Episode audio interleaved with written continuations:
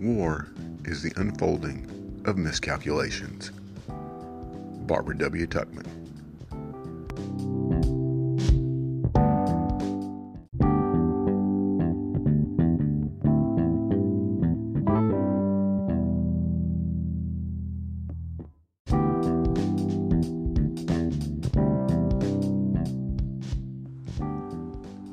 Welcome to the Revisionist History Podcast, where we set the historical record straight, no matter who it might offend. I'm Paul, and I hope your weekend is going great and that you bought some books from your local indie bookseller yesterday to celebrate Independent Bookstore Day. Today is Sunday, which means it's time for our Revisionist History Podcast Book Club. In today's episode, we wrap up our look at Barbara Tuchman's World War I classic, The Guns of August. I hope you've enjoyed reading it as much as I've enjoyed actually reading it again. It's rare that a book about history is also a page turner, but this one definitely is. In our first three episodes, looking at the Guns of August, I typically took a few events from each section and looked more in depth at them. That was my goal for this final part as well, and it seemed like it'd be a simple task considering this part includes the defense of Paris and the famous story of General Gallieni's mobilizing the taxicabs of Paris to transport reserve troops to the front as the German army bore down on the City of Light. It turned out to not be simple at all. The final chapters, while indeed bringing the account of the defense of Paris and the halting of the German advance to us in vivid detail, actually, for me at least, are more a summation of both the book, the planning and first month of the war, and proof that Tuchman's quote in our epigraph is 100% true. Here's what I mean. The final section, and indeed the entire book, is in many ways a chronicle of an historian's favorite exercise the what if question. It's true for all of history, of course, what if the earlier rain had kept the bubble top on JFK's limousine in Dallas on November 22, 1963?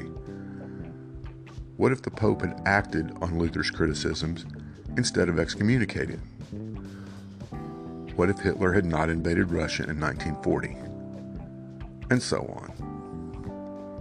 The what ifs of the early days of World War I, however, are almost too many to count. What if the German High Command had not been so slavishly committed to the timetable of the Schlieffen Plan that they had to invade neutral Belgium, bringing both the Belgians and the British into the war against them, and turning world opinion against them as well? What if the Russians, disorganized and ill prepared as they were, had not launched their invasion of East Prussia when they did, ultimately drawing key German forces from the Western Front unnecessarily? What if the Allies had pressed their advantage at the Marne, possibly ending the war in its first month? Any change in any of these, and countless more events, both small and large, would have changed both World War I and the world we live in today. If you don't believe it, just consider this for a moment. Had the Belgians, under the unexpectedly heroic King Albert, not fought the Germans as ferociously and ultimately futilely as they did, the German army would very likely have achieved their goal of capturing Paris and ending the war in its first six weeks. One obvious result would be the avoidance of four years of trench warfare and 20 million dead. But an even bigger result would have been that with no humiliating German defeat to use as a political springboard, Adolf Hitler would have remained an obscure Austrian painter. History turns on such events. None of these what ifs happened, of course. And as the Guns of August ends, we see the stage being set for a protracted war of attrition that shaped everything that has come after. Hopefully, we can learn something for the future by studying the mistakes of the past. Tuchman brilliantly lays out these mistakes in her finest book.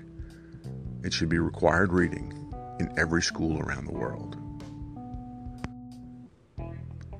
The next book our book club will take up is about another cataclysmic war, though one far less global in scope the American Civil War. We'll be reading and discussing James McPherson's Pulitzer Prize winning chronicle, Battle Cry of Freedom The Civil War Era.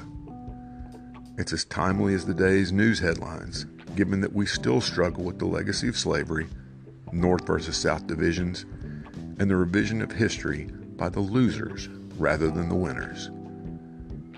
It's longer than the Guns of August, but easily as readable.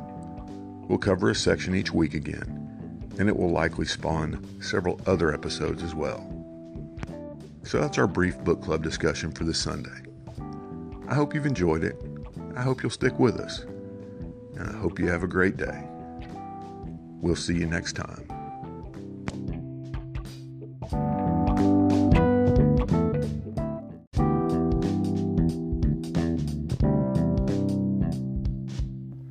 Thanks for listening to today's episode.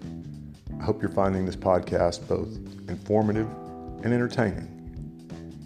If you'd like to help us keep episodes like this coming, please consider clicking on the support this podcast link in the show notes. It'll help us create more content and go a long way toward making this podcast completely ad free. Thanks again.